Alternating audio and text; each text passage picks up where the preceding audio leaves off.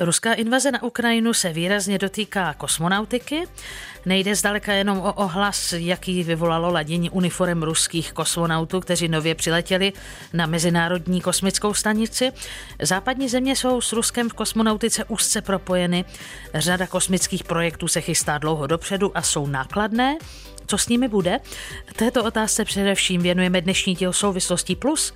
To je debatní pořad, ve kterém do širšího kontextu zasazujeme aktuální dění v politice, ekonomice, vědě i společnosti. U mikrofonu je Martina Mašková. Souvislosti plus.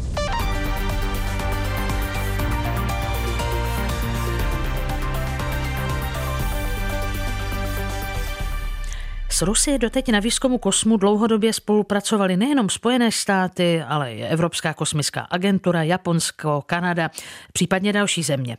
Teď bychom se zaměřili na spolupráci s evropskými institucemi a zvláště pak s agenturou Evropské unie pro kosmický program. Václav Kobera, můj úvodního souvislosti plus je předsedou správní rady agentury Evropské unie pro kosmický program, která sídlí v Praze a také ředitel odboru ministerstva dopravy, do nějž spadají kosmické aktivity mimo jiné. Přeji vám dobrý den. Dobrý den. Jaké projekty na kterých doteď spolupracovali nebo ještě spolupracují Evropská kosmická agentura a Rusko, nadále běží? Tak ono těch projektů je několik. Asi nejviditelnější ExoMars, což je mise, která vlastně měla odstartovat v září tohoto roku, ale jsou i další jako je Luna 25 nebo Luna Resource, kde i české akademické subjekty se účastní. Samozřejmě se musíme bavit i o e, nosné raketě Soyuz, která byla doteď vypouštěna z francouzské Guyany. Takže to jsou asi ty základní aktivity, které běží. Samozřejmě Mezinárodní kosmická stanice je e, také e, něco, co společně s Ruskem, ale i dalšími státy řešíme v Evropě. Mezinárodní kosmické stanici věnujeme e, část toho našeho bloku. Takže jaké vazby Evropské kosmické agentury, na jejíž práci se podílíte s Ruskem, dál fungují a jaké se naopak přerušily? Tak obecně došlo k zastavení běžících projektů. ExoMars je asi největší eh, z těch projektů, kdy Rusové připravovali přistávací platformu a ESA, respektive členské státy združené v ESA, rover, rover, který se jmenuje Rosalind Franklin. A komplikovanější je to v tom směru, že přístroje jsou vlastně na obou eh, těch věcech. To znamená, na přistávací platformě jsou evropské přístroje a na roveru jsou zase ruské přístroje. Takže to je asi ten největší projekt, který se zastavuje, respektive už je nyní zřejmé, že nedojde k vypuštění v září 2022. Hledá se další další řešení. Další okno je 2024, ono to není úplně tak, že by se to mohlo vypouštět každý okamžik, takže eh, ještě na to hledání řešení nějaká doba je, ale nebude to úplně jednoduché, protože eh, musíme řešit jak nosnou raketu, tak i vlastně případně eh, jak nahradit ty části, které připravila ruská strana. Jsou i, jak jsem zmínil, ty další, další aktivity, které jsou třeba ruské, na kterých evropské subjekty spolupracují, i teda z České republiky ale jsou tady vlastně i běžící aktivity, které ještě se musí dál analyzovat, jako je mise Integral, kde eh, je přístroj z, z Ruska, který má poskytovat data a poskytuje data. Takže i vlastně ta datová politika je také předmětem eh, nějakých zkoumání, jak eh, s tím naložit. Čili, když se vám dobře rozumím, teď je to vlastně otázka důvěry. Jestli je možné sdílet ta data. Doteď to asi běželo bez nějakých větších překážek. No tak obecně je to o tom, že eh, oblast kosmických aktivit nikdy více nebyla nějak zasažena problémy tohoto světa, když to řeknu tímto hloupým významem, ale jde o to, že teďka vlastně ta situace je tak vážná, že i kosmické aktivity jsou zasaženy. Tím směrem nejen, že se vlastně kosmické aktivity více využívají v různých oblastech, eh, ať je to krizové řízení nebo ať je to třeba vojenská problematika, tak eh, je to vlastně něco, co je součástí prostě každodenních životů. Takže i vlastně ty, ty aktivity, které byly doteď eh, spíše nedotčeny, protože se týkaly té velké kosmonautiky, eh, nejenom budování družic na běžné dráze, ale vlastně i té velké kosmonautiky, která se týkala objevování planet nebo, nebo měsíce nebo prostě pozorování vesmíru, tak i v této věci opravdu ta spolupráce teďka je pozastavena. Takže to je ten základní důsledek eh, té současné situace a ESA samozřejmě analyzuje, nebo my s ní spolu, ve spolupráci analyzujeme tu současnou situaci a řešíme dopady a možné scénáře, jak, jak dál, bez Ruska. No čili jak uvažujete? Jak uvažuje ESA, Evropská kosmická agentura, Evropská unie vůbec? Připravuje si různé varianty? Že to bude úplně bez Ruska, že to bude částečně s Ruskem? Ne, teďka je to opravdu tak, že to je bez Ruska. Tak eh, jak jsem zmínil, je to spíš ta vyšší kosmonautika. Pro Evropskou unii je důležité využívání nosních raket. Tam byl ten Sojus, který měl být použit pro vypuštění dalších dvou družic dubnu. Eh, vlastně v rámci eh, příštího týdne měly být puštěny další dvě družice Galileo, takže, takže to, se, to se nestane. Hledá se alternativa. Směřujeme samozřejmě k Ariane 6, což je nosná raketa, která je evropské provenience, která nicméně ještě nebyla vypuštěna tak aby, eh, říkáme tu maiden flight, jako ten základní let, eh, ten bude až, až později. Takže to je ten základní problém, který se týká Evropské unie. Samozřejmě řeší se strategická autonomie, protože jsme eh, závislí na, na tom přístupu do vesmíru částečně ale jsou tady i součástky, po případě eh, surovinová problematika je hodně, hodně kritická, protože například germanium titan právě eh, jsou, jsou spojeny s dodávkami z Ruska. Pokud jde o ESA, tak eh, ta pracuje na vývoji nosných raket, takže ta zajišťuje tu strategickou autonomii nebo přístup do vesmíru, ale hlavně ten dopad, jak jsem zmínil, je právě na tu kosmonautiku, na ty vědecké aktivity, které opravdu se realizují normálně s, s partnery ať je to NASA, nebo ať je to JAXA, Japonsko, nebo, nebo i další státy. Když se mluvilo o tom, kdo by případně mohl nahradit tu spolupráci s Ruskem, tak se hlásil aspoň v případě tedy případných potíží eh, Mezinárodní kosmické stanice Elon Musk. Eh, vypadá to na takovou kombinaci? že by se propojil soukromý subjekt a eh, tedy tyto, řekněme, státní kosmické agentury? No já si myslím, že to je vždycky o tom, že ESA bude spolupracovat s NASA. A pak eh, NASA samozřejmě některé věci dodavatelsky řeší přes SpaceX a, a nebo, nebo případně další. Takže i do budoucna myslím, že tady bude primární vztah mezi ESA a NASA, ale jak víte, tak Elon Musk se podílí prostě na nějaké části těch aktivit. Takže nemůžu samozřejmě eh, říct, že nikdy se nebude například spolupracovat, ale zatím, zatím jsem neslyšel, že by se eh, o tom uvažoval. Václav Kobera, eh, předseda správní rady agentury Evropské unie pro kosmický program a eh, také ředitel odboru ministerstva dopravy, do kterého spadají kosmické aktivity. Děkuji za váš čas. Naschledanou. Děkuji, naschledanou.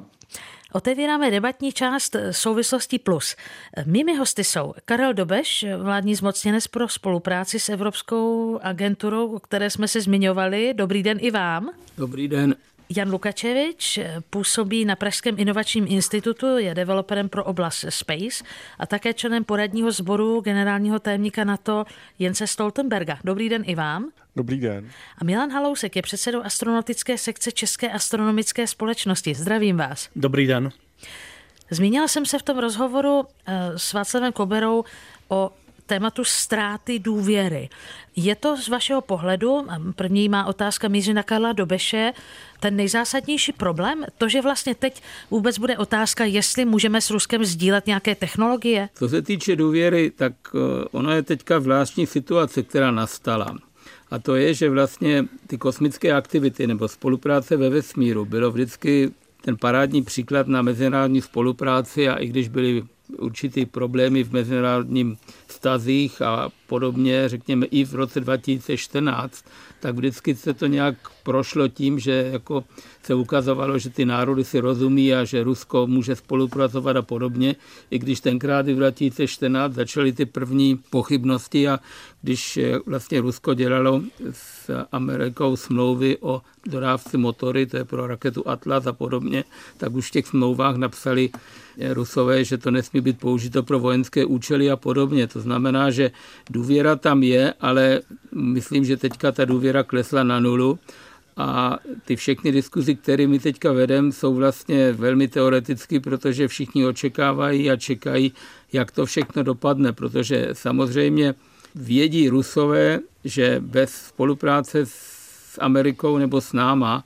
nepřijdou na ty technologie, které oni nemají. Ta situace se totiž velmi změnila a když se podíváte, tak Rusové byli velmi silní v těch tradičních věcech jako motory a podobné věci, ale co se týče elektroniky a mikroelektroniky a všech těch čidel a podobně, jsou odkázaní na západ. To se týče taky výpočetní techniky počítačů a podobně. To znamená, že pro Rusko bude skončení této spolupráce velmi, velmi kritická věc. Když si vezmete taky na ISS, tak, eh, která má plánovanou dobu života do 2030, ale nikdo neví, jestli to tak má být nebo nemá být. Jeden z největších problémů je, že to vypočetní zařízení, to znamená počítače a to celé vybavení, je poměrně zastaralé, co se týče ten standard, protože ten vývoj na Zemi je velmi rychlý a ty technologie, které dneska má Amerika, nemá ani Evropa a nemá je ani Rusko. Takže tohle bude velký problém a myslím, že američani z toho výjdou ještě posílení. Jaké debaty, otázka pro Jana Lukačeviče, se o tom vedou v kruzích kolem generálního tajemníka NATO Jence Stoltenberga? Vy jste členem toho, jeho řekněme, mladého poradního sboru. Ten název oficiální té role je NATO 2030 Young Leader, že? Tak eh, měli jste možnost třeba už nějak si s kolegy z tohoto poradního kruhu nebo přímo s Jencem Stoltenbergem vyměnit eh, názory na toto téma? Ta komunikace v rámci poradního sboru je velmi živá, zároveň je to komunikace aktivní i ven k dalším orgánům právě, které patří pod uh, ty headquarters uh, NATO samotného, pod to velení.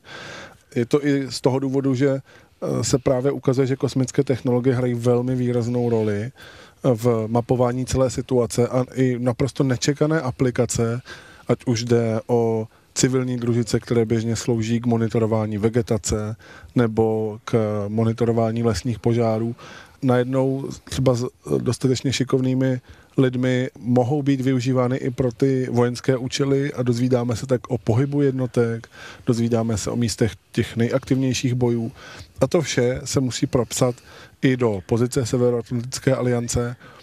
V červnu tohoto roku má být přijata nová strategie na to na příštích deset let a jakkoliv byl vesmír uh, deklarován jako operační doména už v roce 2019. Nebylo to to uh, nejžavější téma a teď se ukazuje, že se možná tím žavým tématem stane. Já si vzpomínám, že kdysi, a teď se obracím na Milana Halauska z České astronomické společnosti, kdysi se mluvilo, používal se takový pojem hvězdné války, tak eh, je to už teď nějaký termín, který, byť samozřejmě bereme to trochu s nadsázkou, který zase se stává aktuální, bude aktuálním debatním tématem. Tak eh, doufujeme, že nebude. Doufujeme, že hvězdné války v té podobě, jaké je definoval v 80. letech americký prezident Ronald Reagan, to znamená opravdu buď válka mezi družicemi, navzájem sestřelování družic, případně eh, sestřelování družic ze země nebo naopak útoky združit na infrastrukturu na zemském povrchu, tak k tomu nedojde. Otázka je, jak eh, se třeba zjednodušeně řečeno právě tyhle ty hvězdné války eh, promítnou třeba v činnosti mezinárodní posádky, ruské a zahraničních ostatních posádek na mezinárodní vesmírné stanici, ale v tomhle klasickém eh, pojmu eh, hvězdné války budeme věřit, že k tomu nedojde, protože to by byla asi eskalace neuvěřitelně nebezpečná. Pane Dobeši, jak reagují firmy, které se na kosmických projektech podílejí? Jak byste popsal tu reakci? Je to obava nebo dokonce zděšení, vědomí toho, že dojde k nějakým finančním ztrátám? Pro firmy je to vlastně velmi problematické. Já myslím, že české firmy jako takové přímo nejsou zasaženy tím, že by měli nějakou velkou spolupráci s ukrajinskými firmama, ale měli nějakou spolupráci s ruskýma firmama a byly tam taky vědecké projekty, které běžely dohromady. Co se týče českého kosmického průmyslu, tak ten je vázan na Evropskou kosmickou agenturu a jak říkal už eh, kolega Kobera, tak eh, ty zakázky, které jako české firmy dělají, jsou koordinovány EZO a když EZA dneska pozastavila, oficiálně se to jmenuje, že pozastavila spolupráci s Ruskem, tak samozřejmě určité zakázky tady nebudou. Třeba ten ExoMars, to určité části pro ExoMars byly vyrobeny v Brně. Jsou tady ještě jiné firmy, které do toho byly. Ty součástky jsou ale částečně hotovy, takže myslím, že to nebude ten problém, protože vlastně se mělo startovat velmi brzo a ten start se bude muset odložit, protože ten převod toho nosiče a všechny těch struktur by znamenal takový náklady, že možná by bylo lepší začít znova nebo využít ty nějaké věci, protože není jednoduchý. Samozřejmě pan Kobera zmínil taky Galileo, měli startovat dvě družice, teď už je oficiálně řečeno, že se nebude startovat, to znamená ruský personál odešel z Kuru a e, teď se hledá alternativa. vznikla určitá diskuze, která není zrovna příjemná mezi Německem a Francií, protože firma OHB, která vlastně odpovídá za Galileo, navrhuje, aby se skutečně mluvilo s Elonem Muskem a francouzi by raději udělali něco, aby to startovala Ariana, ale v každém případě to znamená podstatné spoždění startu těchto dvou družic, protože v případě Elona Muska se bude muset zase upravovat ten modul poslední, kde vlastně jsou ty družice, to znamená, to, by se, to je práce a to je konstrukční práce a to trvá. A v případě Ariany, my jsme měli už čtyři družice, které jsme s Arianou 5 vynesli, takže buď by to znamenalo obživení Ariany 5 nebo Ariana 6, která ještě nestartovala, měla startovat v tomto roce. Jsou tam určitý spoždění. To znamená, tohle bude zásadní problém. Samozřejmě, co se týče spolupráce, tak možná, že se to projeví tak, že právě v Evropě, kde jsme měli hlavně spolupráci se státníma strukturama, nebo ten celý space byl řízen vlastně státními orgány, se pokusíme o to, aby to bylo jako v Americe, to znamená, že ty firmy budou o hodně víc spolupracovat, budou si muset organizovat kapitál a ta spolupráce asi s Amerikou se o hodně víc upevní. Pane Ukačeviči, vy to vnímáte ještě z pohledu pražského. Víte, co by vlastně zaměstnanec Pražského inovačního institutu pro tu oblast Space a developer? Moje stanovisko je takové, že to nebude představovat nějaké bezprostřední zásadní ohrožení. Pan Dobeš uváděl ExoMars. V tom směru velká většina jak těch eh, výzkumných věcí, tak eh, té techniky samotné byla vyvinuta, protože se opravdu spíš čekalo na start, takže tam je to škoda hlavně z perspektivy nenaplnění těch vědeckých cílů v tom původním časovém plánu. Já to vnímám jako a teď to bude znít trochu jako kliše, jako určitou příležitost, protože je to opravdu velký šok a ten bude mít za následek, že se hromada věcí přetřese, budou vznikat nové spolupráce, nové kooperace. Ostatně hovoří se i o tom, že bezprostředně po tom konfliktu by měla do toho všeho víc zasahovat Ukrajina, kde má vlastně ten eh, vesmírný biznis eh, průmysl jako takový taky eh, nezanedbatelnou roli a je tam několik poměrně významných rychle rostoucích firm. Takže myslím si, že to představuje i určitou příležitost dělat ty věci jinak a lépe a užej provázat právě tu veřejnou zprávu, ten soukromý sektor, ty rychle rostoucí firmy a pochopitelně i ten akademický výzkum. Pokud by šlo o tu spolupráci případnou s Ukrajinou, poválečnou, tak eh, míříte spíš tím směrem, eh, jako to bylo před válkou na Ukrajině, že tedy mm, západní firmy mnohdy na Ukrajinu outsourcovaly IT služby a eh, byli tam mnozí experti, kteří se vyznají v té oblasti IT, nebo to bude širší, budou to spíš takové ty záležitosti, jako obstarávalo Rusko třeba motory? je možná potřeba povědět si o tom, jaká je situace na Ukrajině a v jakém kontextu my se vlastně bavíme. Bavíme se totiž v kontextu ukrajinských snah se po tom konfliktu připojit k Evropské vesmírné agentuře, získat členství v Evropské unii. Ten Association Agreement, který Ukrajina má, má platnost do roku 2022 a bude se potom řešit, jak se bude dál vyvíjet. Ukrajina také je součástí takzvaných Artemis Accords, což je zase iniciativa vedená NASA mířící na objevování měsíce a v tomhle směru oni jsou zaintegrovaní svými subjekty a to jsou firmy, které neslouží jenom k outsourcování, ale mají i samostatný výzkum. Je tam například eh, firma Južmaš, která pro americkou raketu Antares dodává první stupeň Hovoří se i o dalších poměrně komplexních systémech a to otevření se tomu evropskému a vlastně i západnímu trhu by v tomhle směru mohlo pomoct. Tady tuhle ukrajinskou kapacitu eh, lépe využít. Mými hosty jsou dnes Jan Lukačevič, kterého jste teď slyšeli, který je členem poradního sboru generálního tajemníka NATO Jence Stoltenberga a působí jako developer Pražského inovačního institutu pro oblast Space. Eh, mám eh, ve studiu Milana Halouska, který je předsedou astronautické sekce České astronomické společnosti a Karla Dobeše, vládního zmocněnce pro spolupráci s Evropskou agenturou pro družicovou navigaci. Posloucháte diskuzní pořad Souvislosti Plus. Premiéra ve středu po 20. hodině večer na Plusu. Už jsme se dotkli Mezinárodní kosmické stanice. Pane Halousku, teď se obracím na vás. My jsme mnozí asi slyšeli nebo četli hrozbu šéfa agentury Roskosmos Dmitrie Rogozina o tom, že západní sankce můžou mít za následek pád Mezinárodní kosmické stanice. Je to z vašeho pohledu reálná hrozba? tak eh, výkřiky, tweety Dmitrie Rogozina se asi nedají brát úplně vážně.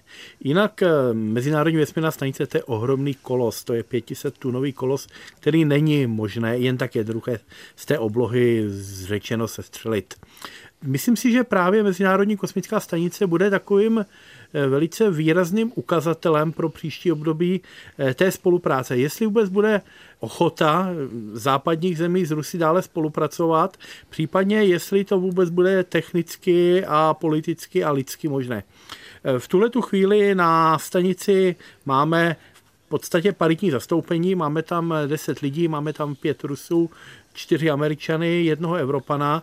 Jestli je možné rozdělení stanice nebo není možné rozdělení stanice, Takhle, technicky možné je. Technicky je možné tu stanici eh, v bodě eh, mezi moduly, z kterých se v roce 1998 začínal stavět, eh, mezi tím ty moduly zase rozpojit a tu stanici rozdělit na tu menší ruskou a větší západní nebo mezinárodní část.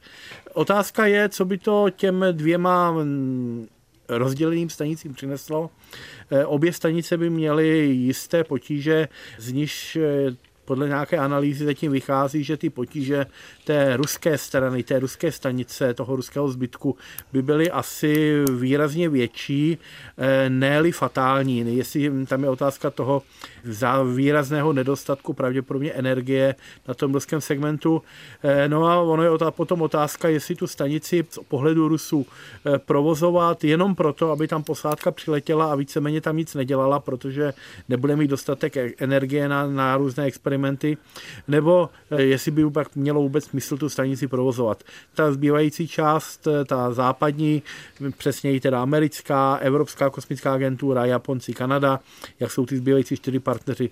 Ten zbytek té stanice by asi fungoval po nějakých technických eh, úpravách by nebyl ani problém s tím zvyšováním stanice, které teďka právě provádí nebo má na starosti ruská část.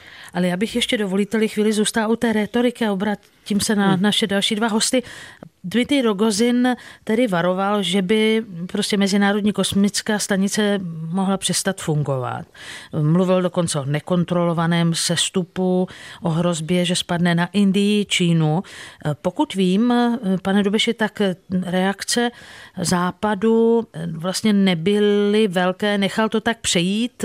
Taková ty diplomatická reakce, která zřejmě uvozuje, že by ta budoucí spolupráce ještě možná byla? No, podívejte se na to, co panu Rogozorovi zbývá. My starší, kteří jsme žili tady v socialismu, tak víme, že je někdy lepší mlčet nebo táhnout chvíli s proudem, protože samozřejmě Rogozin je člověk, který pracuje celý život v kosmických aktivitách a to, co vybudoval, asi nechce ztratit.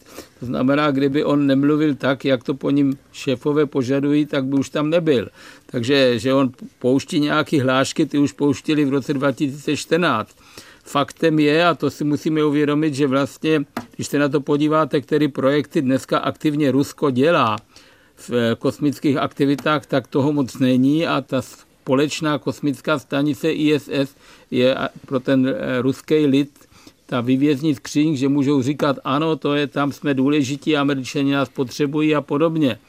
A když si to vezmete, tak ta situace se pro ně zhoršila v podstatě tím, že dneska máme alternativní přístup k té ASS. Před pár roky to bylo ještě tak, že jsme byli na ty Rusy odkázáni, že, že jediná možnost nahoru letět pro americké kosmonauty a jiný kosmonauty byla jejich raketa a podobně. To už dneska je vyřešeno tím, že máme alternativní možnosti přístupu k té stanici a samozřejmě je to taky pro Rusy ukázka, že mají ty technologie, protože tam se nerozlišuje, je to ruský modul, americký modul, je to ISS a je to největší technologie a podobně. Když se na to podíváte, ale tak ty detaily, tak to vybavení těch ruských modulů a celá ta příprava ze vším všudy už za tou americkou stranou zaostává.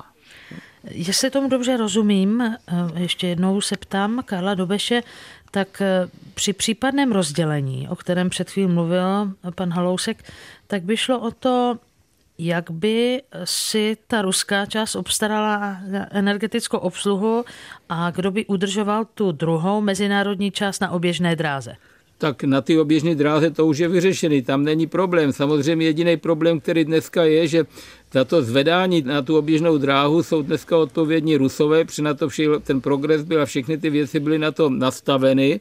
To znamená, že jednou se pokoušeli, myslím, že to je ci, Cygnus. Cygnus, jo? Takže že to vyzkoušený, to bylo 2018, ten byl pokus, byl udělán to znamená, že američani vědí, jak by to fungovalo, takže tam ta cesta je o hodně jednodušší.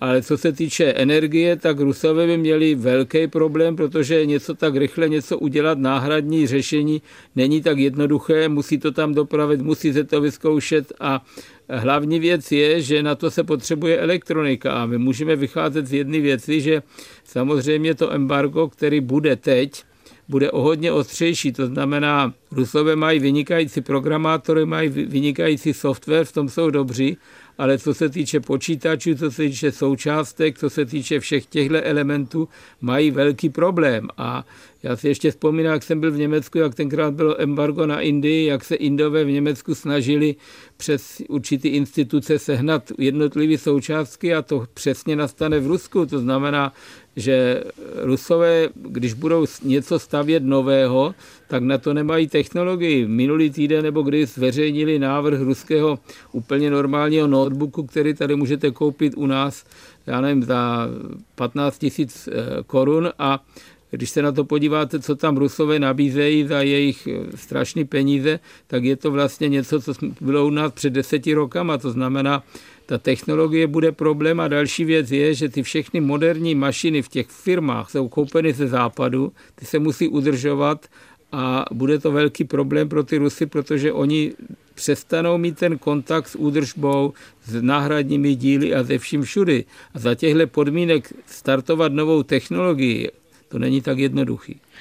Pane Lukačeviči, vy jste kosmický inženýr, vlastně profesí, tak eh, jaké případné důsledky může mít válka pro třeba jednotlivé experimenty na té mezinárodní kosmické stanici, jak může ovlivnit ty stávající aktivity? Možná se ještě dovolím doplnit, eh, co říkal pan Dobeš.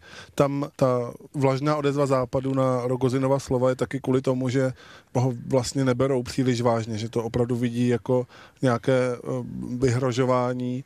On se k vesmíru dostal až během svojí kariéry v ruské politice byl vicepremiérem od roku 2011, kdy byl právě zodpovědný za obranu a kosmický průmysl a ředitelem Roskosmosu až od roku 2018. Takže eh, v tomhle směru oni ho vnímají opravdu jako člověka, který má oblibu eh, ve velkých gestech a silných slovech, ale zdaleka ne všechno eh, se pak doopravdy děje. A teď Zároveň, tedy, si dovolíte, teď tedy k těm, řekněme, ohroženým experimentům nebo aktivitám na hmm. Mezinárodní kosmické stanici? V tomhle směru to bude taky složité, protože tam je ta hranice poměrně specifická právě tím rozdělením stanice na ruskou a tu, řekněme, západní část. A myslím, že ty nejnovější dohody, které vlastně byly rozvázány třeba mezi Němci a Rusy eh, naznačují, že právě třeba ten německý astronaut nemůže ty ruské experimenty obsluhovat a podobně. Takže tam asi ještě bude velké množství operativy, kdy se bude řešit, kdo na co vlastně může šahat, kdo co může obsluhovat a jak vlastně bude probíhat ten běžný provoz. Takže to může nejenom zkomplikovat, ale i prodražit ten stávající chod eh, i Mezinárodní kosmické stanice. No, dost pravděpodobně, ano. Dost pravděpodobně to tak bude. Tatáž otázka pro Milana Halouska. Jaké důsledky může mít tato situace, to znamená válka a protiruské sankce, Tady bude ještě právě zajímavá situace. Ta první byla, když jsme čekali, jak se bude chovat posádka, která vlastně přiletí a která vlastně poprvé bude z těch lidí na palubě jakoby indoktrinována tou válkou. To je ta skupina, která tam byla předtím, ta sedmičlená, dva rusové, čtyři američané, eh, Němec, tak ty tam jsou od loňského podzima. Ty válkou dotčení nebyly. Teďka tam přiletěla trojice s tím, že eh, ten příběh těch jejich žlutých overalů s modrými aplikacemi všichni známe. Teďka bude další takový jakoby zajímavý klíčový okamžik, kdy se vrací na zem tříčlená posádka, dva Rusové a Američan. Rusové už tak trošinku vyhrožovali tím, že toho Američana nechají na palubě, že ho nevemou sebou eh, na zem. Eh, bylo by to z mého pohledu jenom hloupé gesto, protože on samozřejmě by nebyl problém ho potom vrátit zpátky v některé z kabín, v kabinách některého Dragonu. Ale jestli můžu, ještě bych připomněl velký projekt relativně, o kterém se v tuhle tu chvíli zatím nějak moc nemluví, ale myslím si, že bude mít hodně brzo se bude muset řešit, eh, protože na ruském modulu Nauka, který je na stanici od eh, poloviny loňského roku, na jeho povrchu je evropský manipulátor ERA který se v tuhle tu chvíli vlastně oživoval.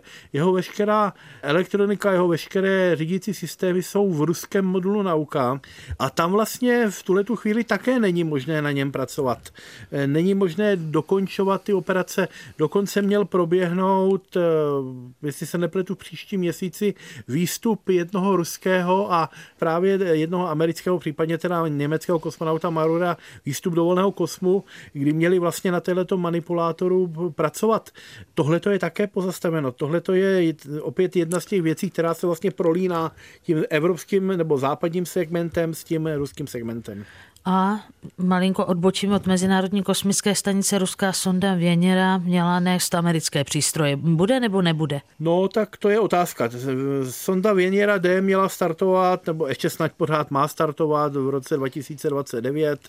Rusové k spolupráci částečně přizvali Američany, byť samozřejmě základ celé té sondy bude ruský, tak Američané tam měli mít eh, nějaké specializované přístroje a především tam měla být takzvaná atmosférická platforma, eh, což by bylo vlastně zařízení, které by bylo vypuštěno do atmosféry Marsu a eh, nějaký čas by v podstatě operovalo samostatně v atmosféře Marsu. Uvažovalo se o vysokotlakém balónu, eh, který by vlastně létal v té atmosféře, případně o nějakém stroji v podobě solárního letadélka nebo dokonce letadélka s nějakým, nějakým motorem to je taky velice ohrožené, protože právě už několikrát zmiňovaný Dmitry Rogozin prohlásil, že spolupráce eh, na tomto projektu je v podstatě nemyslitelná a nerealizovatelná v delším horizontu.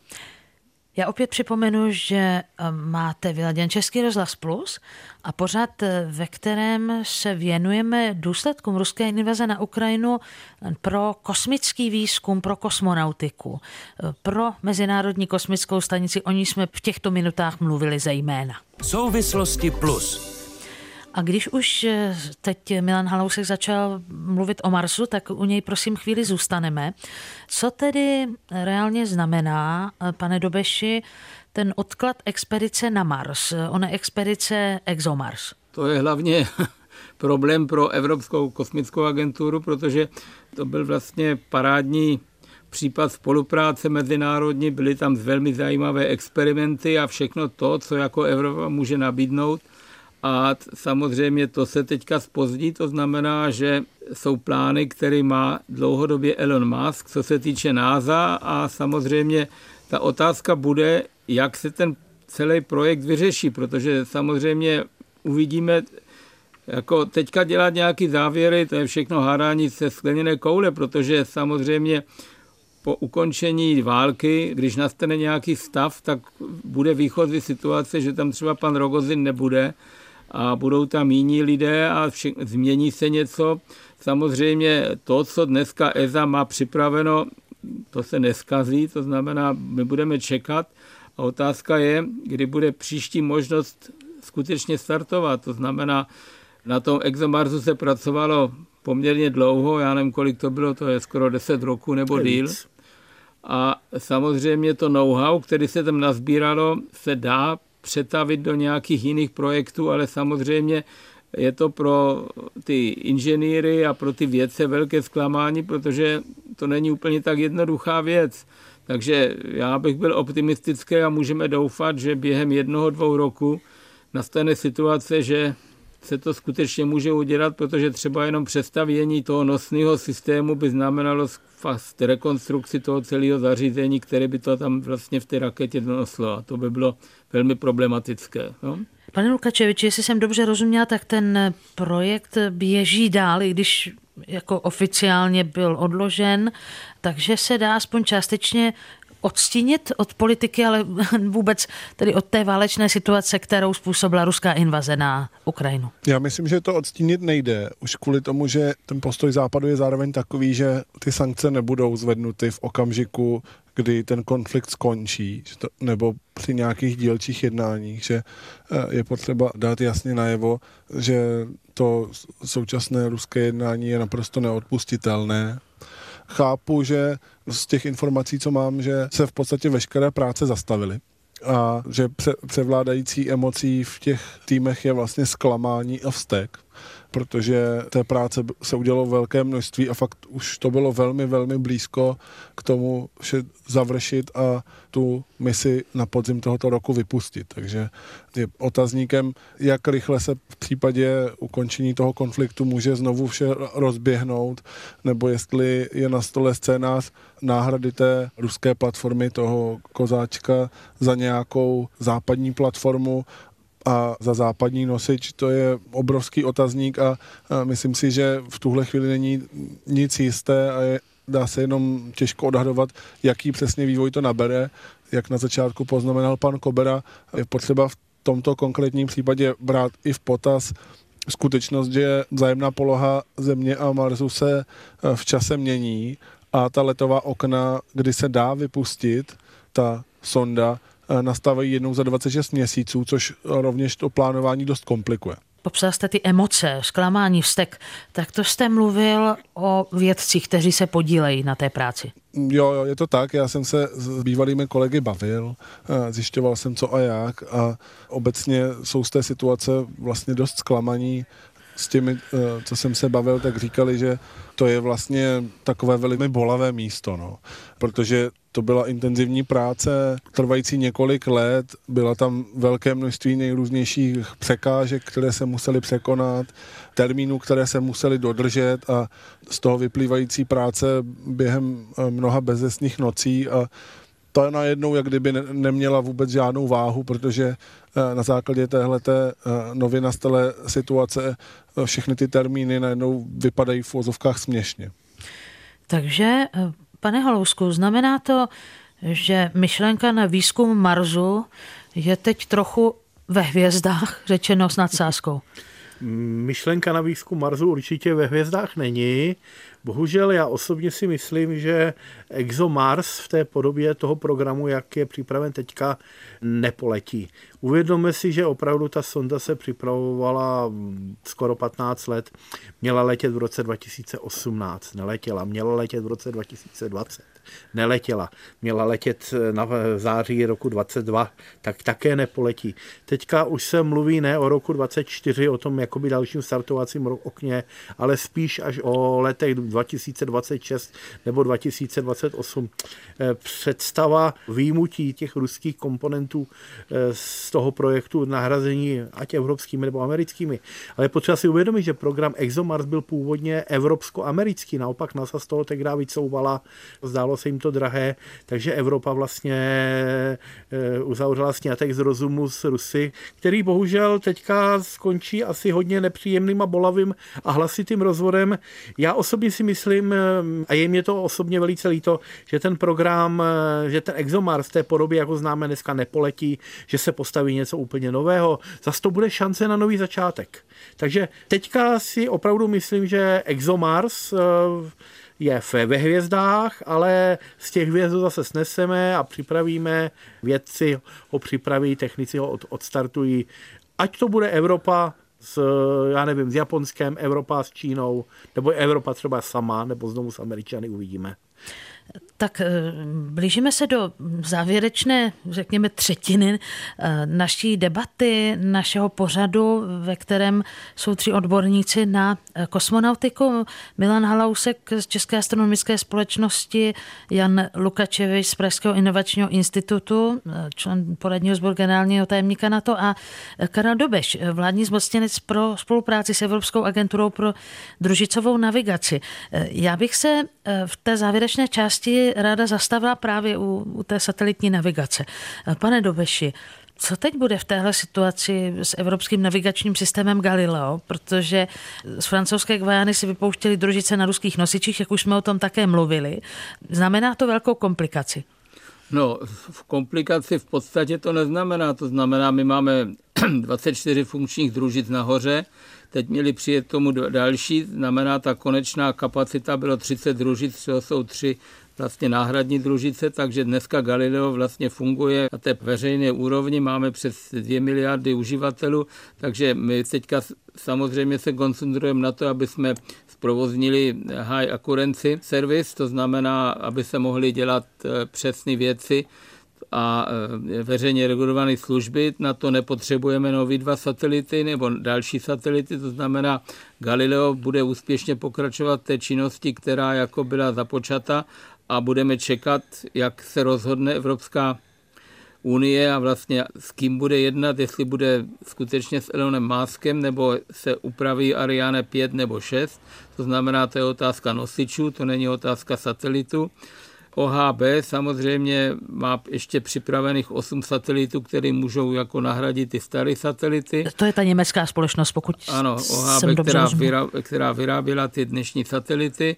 Ty příští satelity té nové generace, ty už nebude dělat OHB, ty bude dělat Airbus Space and Defense, to znamená, ty se připravují, ale to je dlouhodobá záležitost, to znamená, eh, na eh, Galileo projektu se tady tahle věc nedotkne, protože počítám, že během jednoho dvou roku se najde řešení pro ty nové nosiče. Ariane 6 by měla startovat v tomto roce, ale už se ví, že nebude startovat, takže Ariane 6 bude startovat příštím roce, doufejme. Ale samozřejmě, co bude zásadní věc pro nás, a to nejenom pro Galileo, je, že díky tady té situaci, která nastala, eh, bude si evropská administrativa, to znamená ESA, EU, ESPA, všechny ty agentury muset asi vymyslet trochu razantnější přístup k řešení projektu. Budeme muset skutečně brát ohled na to, jak to v Americe běží. Ty iniciativy, které jsou u Elona Muska a u těch ostatních firm, které jsou o hodně rychlejší. A vemte si ty rozhodovací procesy, které my máme v Evropské kosmické agentuře, kde se vždycky musí 24 zemí domluvit tam jsou země, které jsou také mimo EU, které mají její vlastní zájmy a podobně. Takže my budeme muset ty rozhodující management procesy o hodně zrychlit, aby jsme skutečně s těma Američany mohli držet krok, protože pokud budeme pořád si hrát na nějakou takovou spolupráci, ať to stojí, co stojí, to byl právě příklad toho ExoMarsu, tak asi nebudeme moct ty Američany nebo s nimi držet krok a dosáhnout toho, co dosahují oni. Neobáváte se, že bude docházet k rušení signálu? Protože já si vzpomínám, že právě v souvislosti se sankcemi uvalenými na Rusko vznikaly ty obavy, že může dojít eh, třeba i k rušení signálu GPS. No tak jako, ale uvědomte si, že my tam máme družice GPS, my tam máme Galileo, my tam máme družice Kompas a my tam máme taky družice GLONASS. A to je přesně ta stejná věc jako otázka se vesmírné tříště, ničením družic a podobně tam mají všechny ty země jejich equipment a ta výhoda v tom vesmíru je, že tam vlastně nemůžete něco dělat. V okamžiku, že tam vystřelíte pár družic, bude tam tolik šrotu a vesmírné tříště, ale ten se nebude vybírat, že bude jenom rušit naše družice nebo mít problémy s našimi družicema. To napadne všechny, to znamená, ty ruské družice budou mít problémy, americké družice budou mít problémy a všechny. Proto si všichni rozmyslí, co v tom vesmíru budou dělat, protože ty následky máme ty zkušenosti s tím, jak Číňani rozstřelili jejich satelit a potom se najednou země dohodly, že se musí udělat nějaké opatření, aby se s těma družicema něco dělalo, buď se vyvezou nahoru, kde nikoho neruší, nebo se nechají zhořet. To znamená, ty věci jsou o hodně komplikovanější a myslím, že všichni účastníci budou velmi pozorní na to, aby se tam nestalo to, co vy se obáváte. Pane Lukačeviči, Starlink Ilona Maska pomáhá Ukrajině, Musk posílá Ukrajině terminály, takže je tohle citlivý bod toho případného vývoje konfliktu, to, že by se jako přesunul i do té satelitní navigace? Ještě úplně kratonké doplnění té předchozí odpovědi. K tomu rušení dochází i bez ničení družic a mm, i v tom současném konfliktu už to bylo zaznamenáno, že Rusové ruší signál GPS nad Pobaltím. Opakovaně e, tam je velká fluktuace v kvalitě toho signálu, takže tohle to už se děje. To není jenom nějaká hudba vzdálené budoucnosti, k tomu dochází. K té současné otázce ohledně Starlinku, to je považováno za výraznou pomoc. Je to zároveň trošku dvojsečná věc, protože ty družice Starlink a ty přijímací stanice, ty talíře na, na zemi mají i jednu nevýhodu, protože se ten jejich signál dá využívat i k navádění těch uh, ruských uh, zbraňových systémů, takže ze sebe ti koncoví uživatelé můžou dělat potenciální cíle, což není úplně žádoucí a má to ještě jednu slabinu a to je, že v okamžiku, kdyby ji začali používat uh, vojenští operátoři, to znamená uh, ukrajinské ozbrojené síly, tak se opět Rogozin nechal slyšet, že se nekvalifikují družice Starlink jako neutrální, ale de facto jako vojenské cíle a pro ně pak platí úplně eh, jiné postupy, co se týče právě možnosti nějakého ničení a likvidace. Pane Hlavusku, on eh, Rogozin, eh, Sergej Rogozin, tedy šéf agentury Roskosmos, také podmínil vypuštění internetových satelitů britské společnosti OneWeb zárukami, že nebude mít vojenské cíle, ale to ověřovat tohle všechno asi bude v té válečné situaci velmi obtížné. No tak ona mu především Velká Británie tohleto ujištění nedala, proto se ten start neuskuteční. Ale tady se znovu vracíme k Elonu Muskovi. Elon Musk nebo společnost OneWeb se okamžitě domluvila s Elonem Muskem a ty družice, které nevynesou Rusové a nedostanou za ně peníze, to je to důležité, vynese nakonec Elon Musk. Samozřejmě to se vracíme k té úplně první otázce hvězdných válek. Tahle to využívání satelitů ve vesmíru právě třeba k monitorování bojových situací je v současné době velice, velice důležitá činnost. Ze strany západních firm vidíme ohromnou, ohromnou podporu Ukrajincům, kdy jim dodávají v úžasné kvalitě satelitní snímky, jak ve viditelném spektru, tak radarové snímky, na kterých jsou přesně vidět přesunující se nebo zakopávající se ruské vojenské jednotky. Eh, Ukrajina díky tomu získává ohromné množství přesně definovaných cílů, ať to jsou případně ty konkrétně ty Starlinky. Oni už to Ukrajinci popravdě pro ty vojenské účely začali využívat, protože vlastně ten systém Starlinků využívají k řízení eh, a ke komunikaci se svými vojenskými drony, takže tam už vlastně to jakoby to vojenské využití je. Ale Elon Musk se zachoval úžasně, on vlastně už dva dny po vypuknutí války eh, zaktivoval systém Starlink nad Ukrajinou. Ty družice eh, je možné nastavovat tak, že nad některé na části území prostě vysílají, na části ne. Takže nad Ukrajinou už fungují. O další dva dny už byla na Ukrajině první zásilka základnových stanic, ale už eh, ta další byla upravená tak, aby se dala používat třeba s napájením z automobilových rozvodů a dala se používat za pohybu, což ty standardní základnové stanice nemají.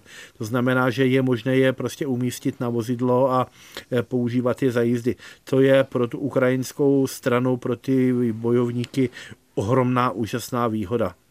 Tak eh, když teď zarámujeme naši debatu, jaká perspektiva pro kosmický výzkum a související technologie, jako je satelitní navigace, eh, se teď otevírá. Je ta prognóza vysloveně špatná, nebo je to spíš šance, jak možná taky jste někteří z vás naznačovali? Ehm, začala bych u Karla Dobeše tak eh, já bych to vzal spíš pro průmysl.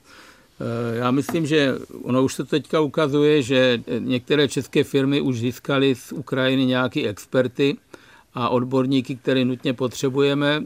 Tahle spolupráce by mohla být velmi zajímavá, protože právě v Ukrajině nebyly malé firmy nebo startupy a podobné firmičky jako u nás, které dělají hlavně inovaci a dělají nové myšlenky, ale byly to profesionálové, kteří stavěli motory třeba ten motor pro evropskou raketu Vega je vyvíjen společně s Ukrajinou a podobně, který se teďka taky zastaví, z čehož budou asi nejvíc profilovat a německé firmy, které máme v Německu tři nebo čtyři firmy RFI a podobně, které dělají rakety, staví motory IZAR, eh, raket a podobně. To znamená, že záleží to teďka na nás, jak naše firmy se k tomu postaví a je to skutečně nový šance, protože my máme možnost získat průmyslový know-how, firm, které stavěli třeba ty motory ve velkých sériích, které se u nás neudělali. To znamená, tady tohle je velká šance nejenom pro Českou republiku, pro Evropu, co se týče Galilea, tam nevidím žádný problém. Co se týče toho rušení, tak to je děláno pozemními stanicemi, to nás vlastně nebude vědět. Co se týče komunikace, tak to je právě Starlink a podobné věci. Samozřejmě to otázka je, co s tím Rusové můžou dělat. Já myslím, že té hvězdná válka nebude. A co se týče vědecké spolupráce, tak to se ukáže. Já myslím, že ty lidské kontakty, které mají ti vědci mezi sebou, ty jsou tak pevný a ty se ukážou potom, až ta válka nějak skončí, anebo se ukázali už teď, protože když ti lidi z nějakých politických důvodů spolu přestanou mluvit, tak ty vztahy budou tak přetrhány, že se stejně potom budou velmi těžko navažovat, protože to je otázka lidských osudů a lidských charakterů a všech těchto věcí. Takže já to vidím pozitivně z hlediska průmyslu a musíme čekat, jak se to všechno vyvine. Pohled Jana Lukačeviče, ta perspektiva kosmického výzkumu v této situaci? Já myslím, že v tom krátkodobém měřítku to bude bolestivé, budou se hledat cesty, jak realizovat ty probíhající mise a bohužel některé budou odloženy a tu vědu to poškodí, ale v tom dlouhodobém měřítku to bude jako prospěchu věci, protože to je takový šok, že eh, bude muset hodně přemýšlet, jak jinak jak efektivněji eh, k celé té oblasti přistupovat. A ty denodenní důkazy o tom, jak je eh, jak výzkum, tak ty komerční aplikace užitečný eh, pomůžou velmi výraznou měrou přesvědčovat to politické a vojenské vedení, že právě vesmír je oblastí, do které se vyplatí investovat a že to nemá být nějaký otloukánek, ale právě ta oblast, která si zaslouží výrazně větší podporu, ať už finanční, tak zkrátka dobře pozornost při vyjednáváních, když se budou nastavovat nové mezinárodní smlouvy. I Milan Halousek je mírným optimistou? No tak eh, samozřejmě smutné je, že se to dělá v podstatě na kontextu války, že tam prostě musela přijít ta válka, aby jsme tady mohli restartovat nebo najít nové kapitoly. Eh, ty větve, které se ukázaly bohužel jako nefunkční nebo ohrožené, lehce ohrozitelné tou válkou, tak ty prostě odpadnou a je to právě šance pro spoustu nových eh, nejenom firem, ale i organizací a celých třeba odvětví, eh, jak se prostě dostat na výsluní a k těm hvězdám. Milan Halausek, předseda astronautické sekce České astronomické společnosti, byl dnes naším hostem na Plusu. Děkuji za to. Naschledanou. Stejně tak eh, jako Jan Lukačevič, eh, developer Pražského inovačního institutu pro oblast Space a člen poradního sboru generálního tajemníka NATO. Děkuji vám. Děkuji za pozvání a Karel Dobeš, který je vládním zmocněncem pro spolupráci s Evropskou agenturou pro družicovou navigaci. Pane Dobeši, děkuji, že jste se účastnil naší debaty. Děkuji za pozvání. Martina Mašková, děkuji za pozornost vám všem, kdo jste nás poslouchali. Vrátit se k nám můžete na stránkách plus rozhlas.cz pochopitelně v podcastových aplikacích.